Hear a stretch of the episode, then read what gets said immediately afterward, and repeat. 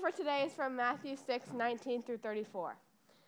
Do not lay up for yourselves treasures on earth, where moth and rust destroy, and where thieves break in and steal. But lay up for yourselves treasures in heaven, where neither moth nor rust destroys, and where thieves do not break in and steal. For where your treasure is, there your heart will be also. The eye is the lamp of the body. So if your eye is healthy, your whole body will be full of light. But if your eye is bad, your whole body will be full of darkness. If then the light in you is darkness, how great is the darkness? No one can serve two masters, for either he will hate the one and love the other, or he will be devoted to the one and despise the other. You cannot serve God and money. Therefore, I tell you, do not be anxious about your life, what you will eat or what you will drink, nor about your body, what you will put on. Is not life more than food, and the body more than clothing? Look at the birds in the air. They neither sow nor reap nor gather into barns, and yet your heavenly Father feeds them. Are you not of more value than they? And which of you, by being anxious, can add a single hour to his span of life? And why are you anxious about clothing? Consider the lilies of the field, how they grow. They neither toil nor spin, yet I tell you, even Solomon in all his glory was not arrayed like one of these. But if God so clothes the grass of the grass of the field, which today is alive and tomorrow is thrown into the oven, will he not much more clothe you, O you little of faith? Therefore do not be anxious, saying, What shall we eat, or what shall we drink, or what shall we wear? For the Gentiles seek after all these things, and your heavenly Father knows that you need them all. But seek first the kingdom of God and his righteousness, and all these things will be added to you. Therefore, do not be anxious about tomorrow, for tomorrow will be anxious for itself. Sufficient for the day is its own trouble. This is God's word. Thanks be to God. Let's pray. Dear Father, I pray that you would enable all of us right now to heed Jesus' instruction in that last verse to uh, not be anxious about tomorrow, for tomorrow will be anxious for itself. And so all of us come in uh, here with anxieties and um, concerns, uh, difficulties, uh, struggles, um, struggles around money and finances and work um, and duty. Uh, Father, I pray that you would help us to separate from that, uh, to not be anxious about tomorrow, to let tomorrow worry for itself, but to be present in the moment. Uh, would you help us to receive and experience the grace that we have uh, from you, uh, that we can sit here and know that you are God, that Jesus is King, that the Spirit is powerful. Um, as we sang earlier, that God, you have gone before us, uh, you have you are beside us, um, you are behind us, and so we can rest. So help us as we consider Jesus' instruction on money uh, to consider it from that posture of rest, uh, to be curious and hopeful and optimistic um, that the righteousness that you are putting before us is a righteousness that because of Jesus we can pursue and lean into.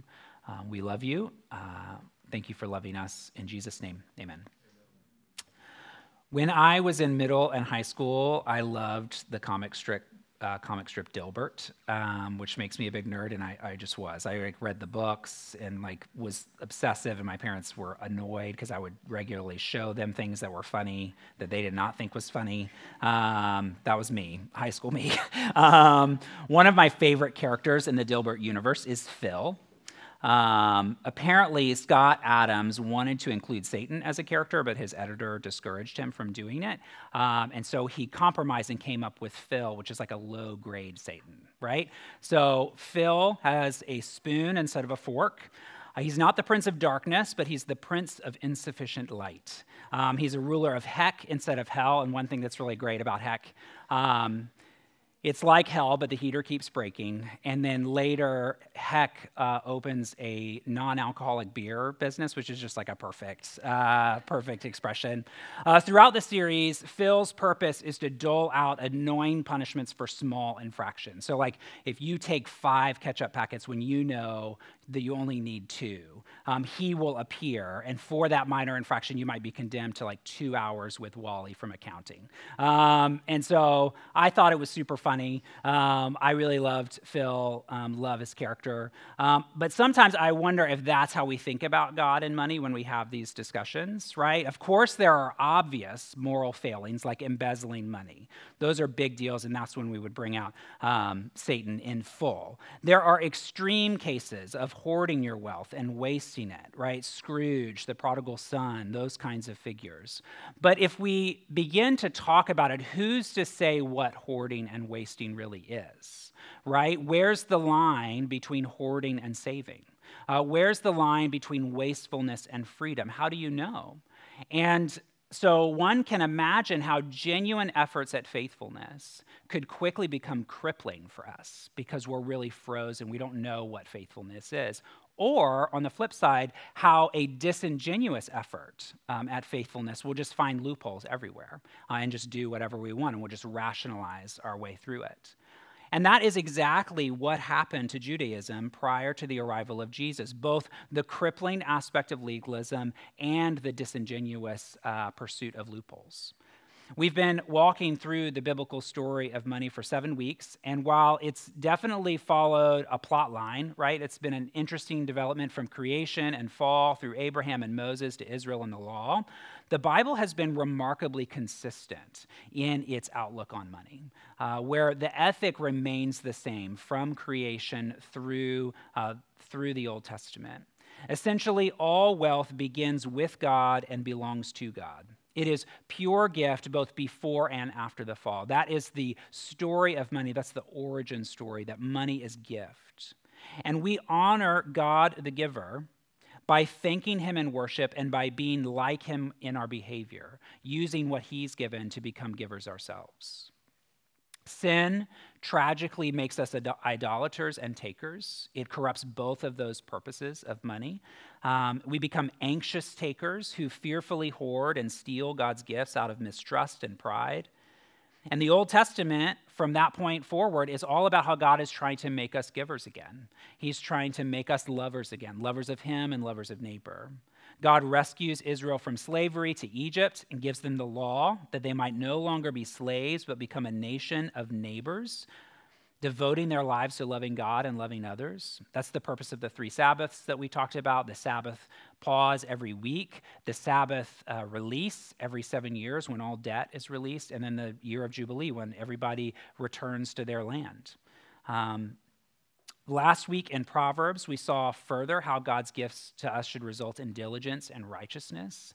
That out of fear of God, out of love for God as the giver, it should motivate in us um, diligence, where we're called to work hard with what God gives us so that it bears fruit and becomes more for the sake of community. And then we're called to pursue righteousness and justice with our money, so never stealing from the poor. On the contrary, we're to be merciful and gracious all these elements can be found in the teachings of Jesus. And so you can read Jesus, and, and, he's not saying anything new. And that's one of the things that struck me as I was preparing this week how Jesus is not saying much new about money. He is reaffirming what God has always said, what he has always hoped for um, in his kingdom.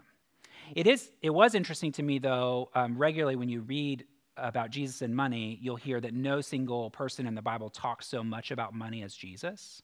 Um, and so that's striking. It also is striking to me because I've often also heard that no single person in the Bible talks so much about hell as Jesus, and I wonder um, how those things connect. Um, right? I don't think that that is a coincidence that money and hell are related to one another. And that kind of speaks to where we skipped over. We didn't have um, enough weeks uh, to engage the prophets, um, but the prophets very much bring those things together. They bring um, the misuse of money and condemnation for it. Um, so, regarding wealth, they are essentially a photo negative of the story of money told thus far right? So they confirm the law and the wisdom literature by just telling how Israel was failure uh, failed to be faithful and what that looked like. So, in contrast to the law, in contrast to Proverbs, Israel did not honor God or love their neighbor with their wealth. They didn't keep the Sabbath, and so much of the prophets talks about their failure to keep the Sabbath, and that the exile actually was a forced Sabbath for the land. Um, they didn't free the poor from debt every seven years in the year of re- release. Uh, some scholars wonder if that has ever happened. Um, but um, it's clear in the prophets that they are indicted for failing to do it. Um, and instead, the gap between the rich and the poor increased. They didn't return people to the land every 50 years in the year of Jubilee. And so certain families, certain clans got very powerful um, over years, and others got poor. Um, the rich got richer, the poor got poorer, and God burned with anger. We read some of those proverbs that God um, is infuriated by the oppression of the poor and the weak. And because of their mismanagement of God's gifts, for their abuse of the weak, for their worship of golden idols, Israel is exiled. They're sent out from God's presence and God's blessing. In a word, they are sent to hell, right? They're, they, are, they are cast out from his presence. That is the story that the prophets tell. But the big new thing in the prophets is that God promises a return from exile. And so, even as he acknowledges his anger, he says that he will not be angry forever, um, that he will show Israel grace and bring them back home. And this return will not just be a redo. Uh, when you read the Old Testament, humanity has had enough redos, right? They, they clearly need something more. And so this time, God promises to write a new covenant, to give the people of God new hearts which are able to keep this new covenant. Because God is not going to soften his expectations for the world, right? That is not what grace is a softening of expectations. He will never be content with a world of taking. And we should never be content with a world of taking. We want a world that's marked by givers, by neighbors who genuinely love God and love each other. But now it is abundantly clear by the end of the Old Testament that they need something more to get them there. And so he commits to send a Messiah, and not just any Messiah, but his only Son, to save them and lead them. When Jesus, God's Son, made man, begins his ministry, though, what he finds is a bunch of Phils a bunch of princes of insufficient light, Pharisees, who know something of the truth, but not enough of it. And they have just simply added to God's law a bunch of tiny laws, tiny infractions around money, regulating in excruciating detail the Sabbath, tithes, defining who counts as a neighbor and who doesn't. But rather than shedding light, they have obscured it. Um, I imagine um, I assume that Pharisaism began in good faith, uh, that it was people who were genuinely trying to pursue holiness, but in the end, they completely missed the point of the law. And Jesus condemns them often. Matthew 23 Woe to you, scribes and Pharisees, hypocrites, for you tithe mint and dill and cumin but have neglected the weightier matters of the law, justice and mercy and faithfulness. These you ought to have done without neglecting the others. You blind guides, straining out a gnat and swallowing a camel. And so their rules and regulations and condemnations didn't create greater love for God or neighbor, but instead they divided people. Um, between uh, the righteous and the unrighteous, um, the in crowd and the out crowd. And it distracted them from the real barrier to faithfulness, which was their own hearts. So Jesus continues Woe to you, scribes and Pharisees, hypocrites, for you clean the outside of the cup and the plate, but inside they are full of greed and self indulgence. You blind Pharisee, first clean the inside of the cup and the plate, that the outside also might be clean. Um, it's important to note here that hypocrisy for Jesus is not intentional uh, where I say one thing and act another. That's how we use a, a hypocrite as somebody who says they're going to do something, but in secret they're not doing it. Um, that's uh, how we use the term today. But in Jesus' usage, hypocrisy is more. Um, it's, it's more an inner blindness where the Pharisee himself is confused. The Pharisee thinks he's righteous, but he's not. Um, so, so we should we should trust the genuineness of the Pharisees. They thought they were doing the right thing when they murdered Jesus. They thought they were honoring God. Um, and so it's a doubleness, not of words and actions, but of actions in the heart. There is a division between their heart and their actions. Jonathan Pennington writes Righteousness is whole person living. It's defined by the inside matching the outside. That's what righteousness is. And so, for a religious community, the most serious potential opposite to this is not blatant immorality, where that outside would match the inside, right? But it's a skin deep righteousness rather than true wholeness. That is what is going to be disruptive to the religious community, and that's who the Pharisees are. And so, it's into this spiritual environment that Jesus ministers and teaches. He's speaking to people who have been taught to follow the Pharisees, uh, to focus on the exterior, the visible, that which could be quantified and calculated. And he asks them to set those questions aside and focus on the heart. Um, again, this is not new. The heart is present throughout the entire Old Testament. The command to love God with our um, whole selves, our heart, soul, mind, and strength, that's from Deuteronomy. Um, righteousness is always aimed at wholeness more than performance, but wholeness is really difficult. I mean, it's really hard to be authentically true through and through. And so often we are tempted by laws, by legalism. Just tell me what to do. Just, just uh, quantify it for me. And so that's what happens with the Pharisees. They decide rather than pursuing genuine heart level holiness, that they're just going to create a bunch of rules that's going to fence them in from sin. Um, but that fence has huge holes in it. I think this relates to our pursuit of money. Um, I know it relates to me. Um, I often feel divided when it comes to discussions of faith and money and possessions. I feel torn. Um, I have all of these questions that I don't know what to do with. And that's just not Jesus' desire for us. A life and mind torn between duty and desire, between coulds and shoulds, wants and needs. Those things should match up, and he wants them to match up for us. But it's so easy for me to focus, like the Pharisees, only on externals and to stress about detail questions. Um, and externals feels manageable in theory. Just give me the rules and I'll do them. Um, tithe 10%, there, done. It's not as easy, right? But it can quickly become overwhelming because the rules just stack up for all the exceptions, all the um, situations. So I ask, is it okay if I save? How much is too much? How much is too little? Is there a percentage I'm supposed to go for?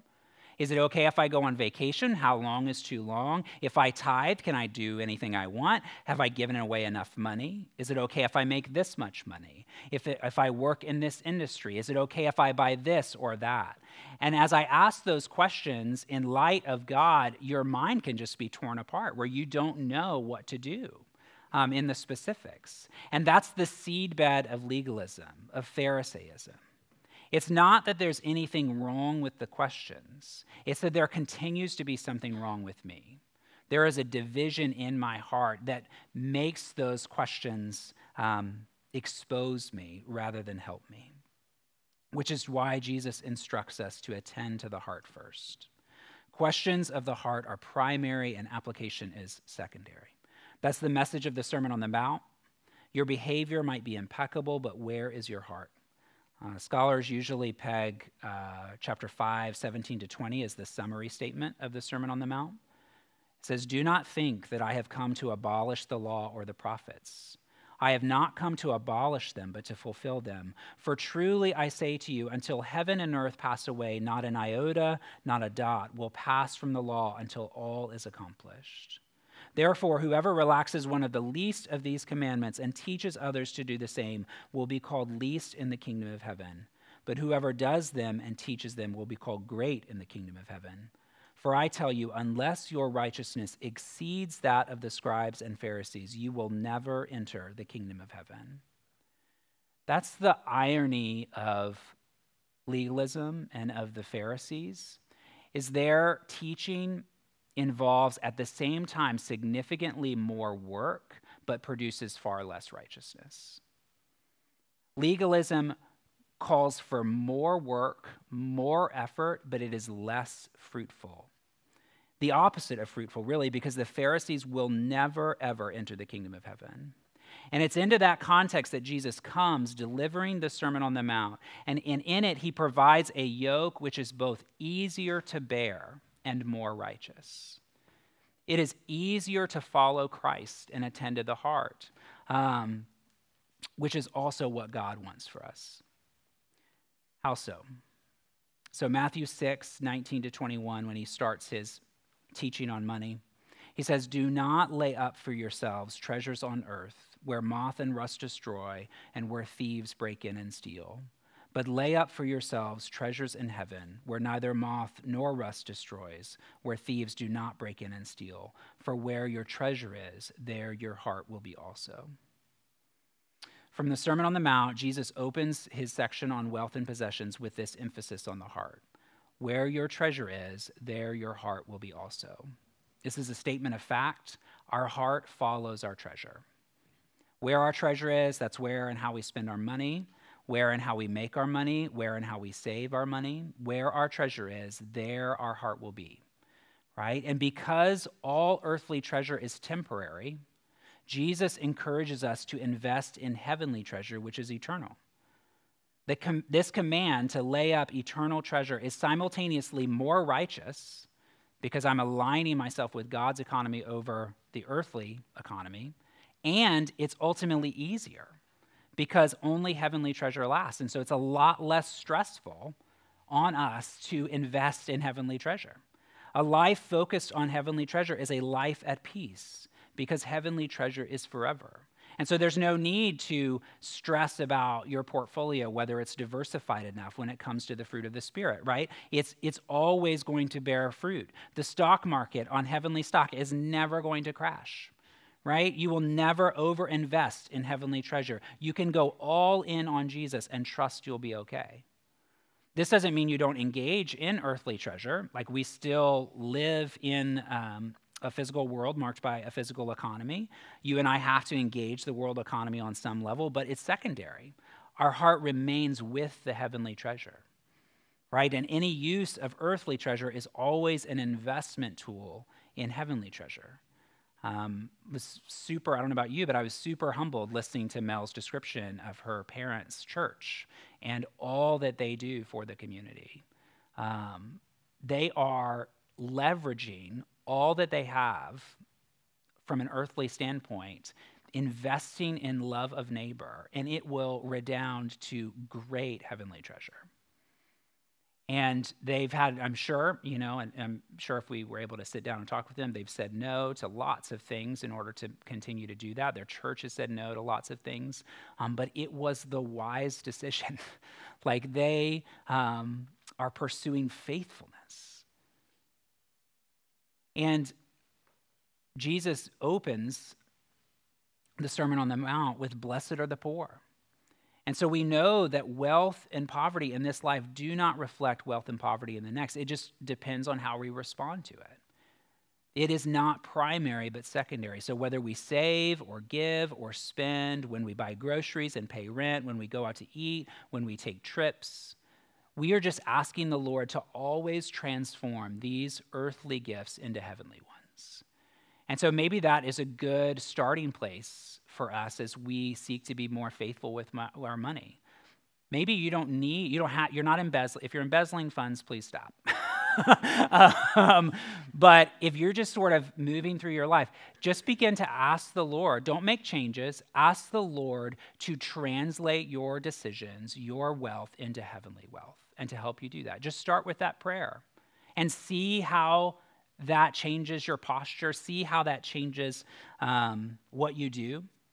We want the Lord to use our money, to use our possessions, and use what they purchase to grow in us the fruit of the Spirit, to create in us more affection for Jesus, for the church, for the lost, to expand God's kingdom and add to our number. And when our hearts are set in heaven, it changes how we see the world.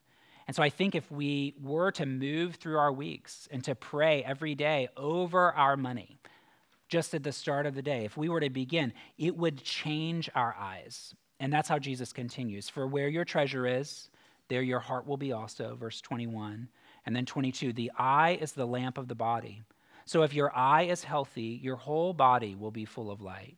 But if your eye is bad, your whole body will be full of darkness.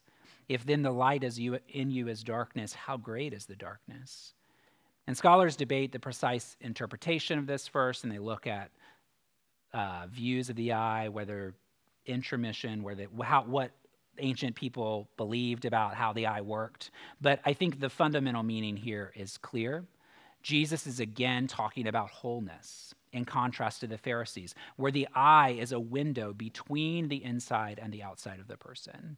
Where the inside, if the inside is dark, the outside is dark. If the inside is light, the outside is light. Uh, the eye um, is used in Deuteronomy and Proverbs. It describes greedy people are people with evil eyes. They look at the world like hoarders and takers. Uh, by contrast, Jesus talks earlier about the pure in heart as those who see God. They have good eyes.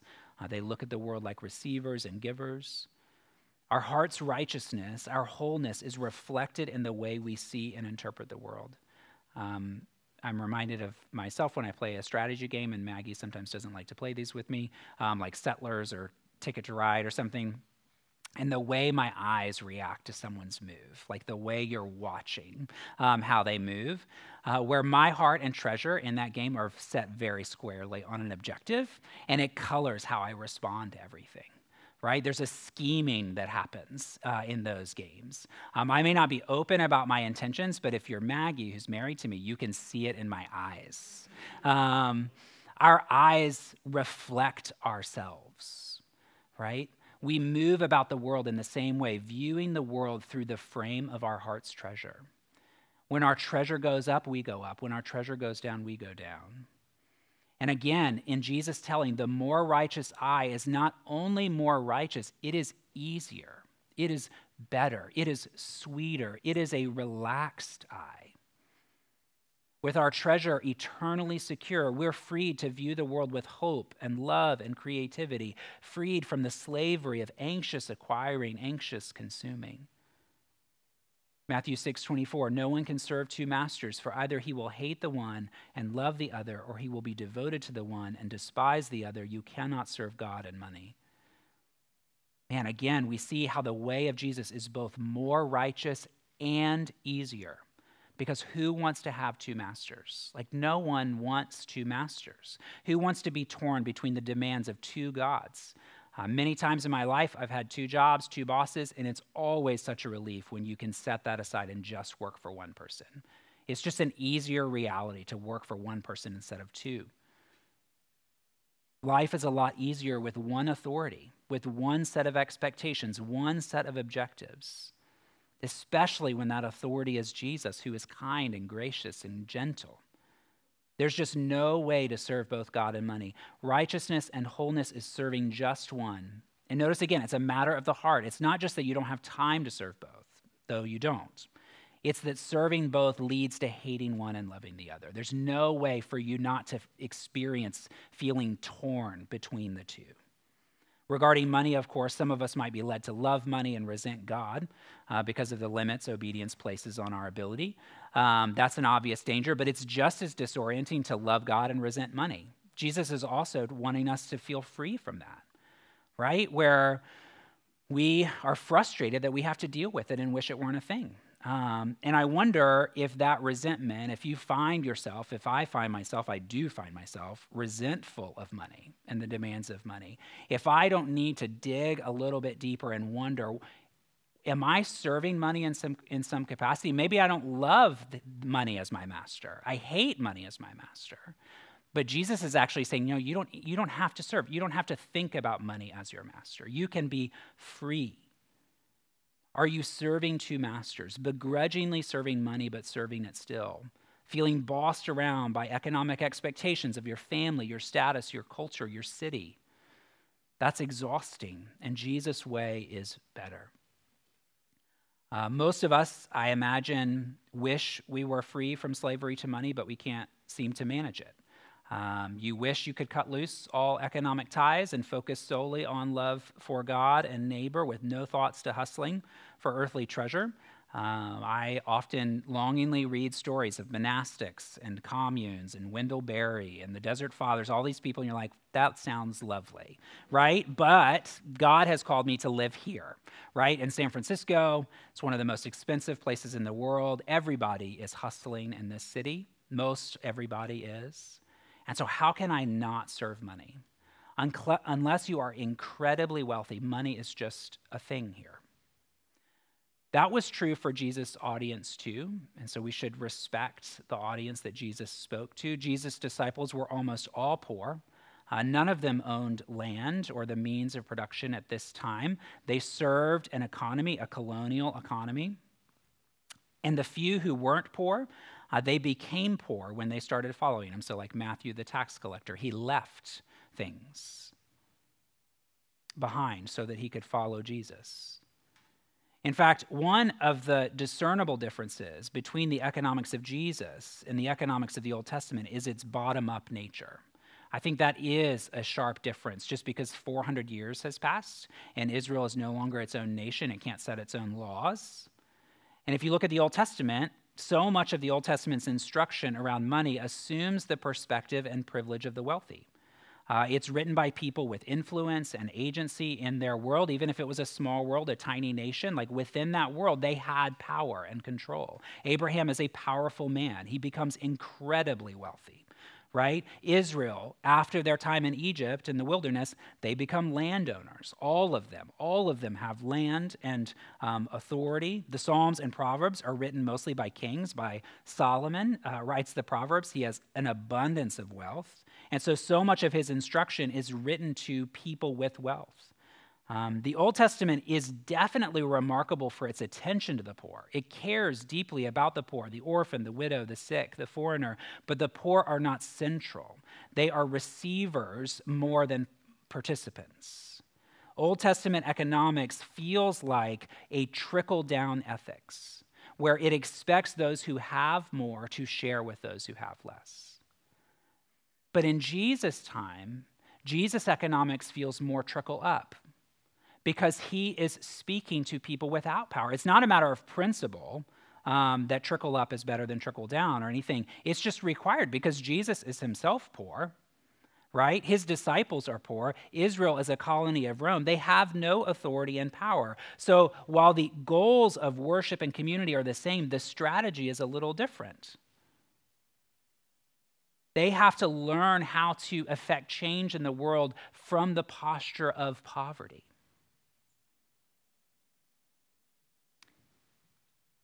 But they're not poor. And that's what Jesus says in the Sermon on the Mount. They have everything they need. I read recently um, an article on pastoral burnout, and a, and a good measure of pastoral burnout is whether that pastor would continue in his job if he no longer had to for financial reasons. So basically, like if you won the lottery, would you still be the pastor of that church? And that is encouraging to me because without question, Maggie and I would still be here. Like, I would be delighted. Um, I would love to win the lottery and be independently wealthy and do exactly what I'm doing right now um, without economic concern. But Jesus' response to me in Matthew 6 is, You are independently wealthy. Your Father is God. You can't get any more wealthy than that. Your treasure is in heaven, it is independent, safe forever. You are independently wealthy. And so when we wonder whether it's possible to lay up treasure in heaven while not laying up treasure on earth, when we wonder whether it's possible to keep our heart aimed at God's kingdom and not our own, to live a life with a healthy eye, full of light, serving only God as our master, not money, Jesus' answer to us is of course it's possible to live righteously, single minded, wholehearted, because God is your Father and He loves you. That is, in fact, the only reasonable way to live. 625 Therefore I tell you do not be anxious about your life what you will eat or what you will drink nor about your body what you will put on. Is not life more than food and the body more than clothing? How would you rewrite that sentence? What are you anxious about?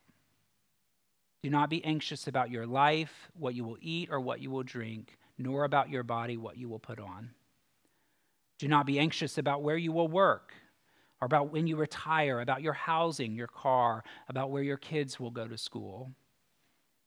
Is not life more than food and the body more than clothing? Is not life more than work and home more than housing?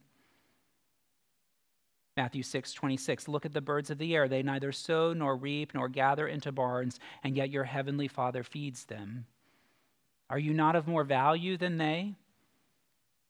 And which of you, by being anxious, can add a single hour to his span of life? And why are you anxious about clothing? Consider the lilies of the field, how they grow. They neither toil nor spin. Yet I tell you, even Solomon in all his glory was not arrayed like one of these. But if God so clothes the grass of the field, which today is alive and tomorrow is thrown into the oven, will he not much more clothe you, O you of little faith? Anxiety around money is often a fork in the road for us, where we are asked, will we continue to worship God alone, or will we return to the worship of money, or will we serve one master or two? And we see that in the wilderness, uh, Israel, when anxiety around food leads the people to wish they were slaves again, right? They want to go back. We do the same thing and Matthew 6 is this sweet rebuke from Jesus O you of little faith, does not God care for you? Is God not a good father? He will not leave you without. If he cares for the lilies, if he cares for the sparrows, he will care for you. Which of you, by being anxious, can add a single hour to his span of life? The problem with this question is that when I'm anxious, I think my anxiety is pretty effective, right? I think that I am adding an hour to my life. But is it effective in producing heavenly treasure? The fact is, if I die an hour early, it doesn't matter. In God's economy, where there is a treasure, an eternal treasure waiting for me. And so, is my anxiety producing heavenly treasure? Or does it merely produce earthly treasure where moth and rust destroy and thieves break in and steal? Man, notice how earthly treasure by definition invites anxiety, right? Because even when we obtain it, we don't really have it, right? At any moment, it can slip through our fingers. It can decay, it's already decaying. And so, again, we see that the way of Jesus is both more righteous and far easier, far better. One of my favorite verses in all of scripture is Matthew 6:33. One of the first verses that I can remember memorizing. Seek first the kingdom of God and his righteousness, and all these things will be added to you. And I think when I first memorized it, I probably thought it was like, all these things will be added to you, you know? And that's just not the tone of the verse. The tone is more dismissive of it, right? Seek first the kingdom of God and his righteousness and all these things. All those things will be added to you. What you eat, what you drink, what you wear, where you work, like all those things will be handled completely. Seek first God's kingdom, his righteousness as someone who gets anxious, who gets confused, who gets distracted and overwhelmed, it helps me so much to remember that all I need to do is seek first the kingdom of God and his righteousness and all those other things, all that stuff, all the things I worry about, all the things I'm anxious about, all the things, those will be added to me. And when they stop being added to me, I'll die and go to heaven and it'll be even better we can live wholeheartedly, single mindedly, righteously, and trust God with our wealth. If you are a Christian, if you are a child of God, then it's important to remember that no matter your material wealth, in God you are independently wealthy.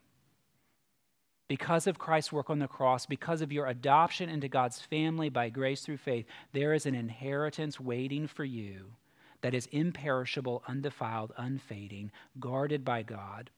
And so, no matter your economic situation here, right now, you are wealthy beyond measure, and you should live like someone who is wealthy beyond measure. With a sense of freedom and hope, courage and creativity, no matter what is happening to your finances, you can respond to it with hope, with freedom, with courage, with opportunity. Earlier, we talked about all the ethical questions around money that just tend to tear me apart where man is am i saving enough? Is it okay if i save? How much is too little? How much money do i need to make? Should i make? Is it okay if i buy this or that? If i tithe what do i do? And those are just not the questions jesus encourages us to ask first when we get to the point of asking those questions it's important that we ask them from a place of non-anxiety where we are secure in faith secure in God. And so then we go, how much should I make? Is tithing enough? Should I buy this or that? But there's a hopefulness to life and to those questions because we recognize that in, the, in asking those questions, we have the opportunity to be obedient. We have the opportunity to pursue joy, to love God and love others the first questions Jesus wants us to ask is Where is your treasure? Where is your heart? How healthy is your eye? How many masters are you serving? Are you anxious? Why? And in asking these questions, he's inviting us into wholeheartedness. He's inviting us to a righteousness which far exceeds that of the Pharisees is so much greater than their righteousness, but is also so much sweeter, so much easier, so much more peaceful. To a greater righteousness than the Pharisees, where our inner life matches our outer life. Greater but easier. That is what I want. Of course, we need more than a pep talk from Jesus in this. We need proof if we're going to live against the grain, we need power. And so, how do we know that God is our Father? How do we know we have an inheritance in heaven waiting for us? Um, how do we know? How will we remem- remember? Um, the disciples may have been very suspicious at their initial hearing of this Sermon on the Mount, but then they saw Jesus' life, they saw what he did, and they saw his death.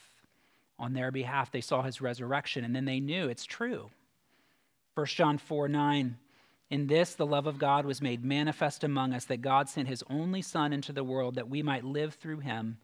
In this is love, not that we have loved God, but that he loved us and sent his Son to be the propitiation for our sins. Beloved, if God so loved us, we also ought to love one another. What an important verse that it, it before it commands us to love one another, it identifies us as beloved. Beloved, if you are loved of God, we also ought to love one another. It is only by looking to the cross and seeing how God proved his love for us in Jesus that we are then freed to love God and others. So before we go out and attempt to set our hearts with Christ in heaven, let us first remember in communion how Christ set his heart with us on earth. 2 Corinthians 8 9, for you know the grace of our Lord Jesus Christ, that though he was rich, yet for your sake he became poor, so that you, by his poverty, might become rich. Let's pray. Dear Father, we are thankful for the Sermon on the Mount.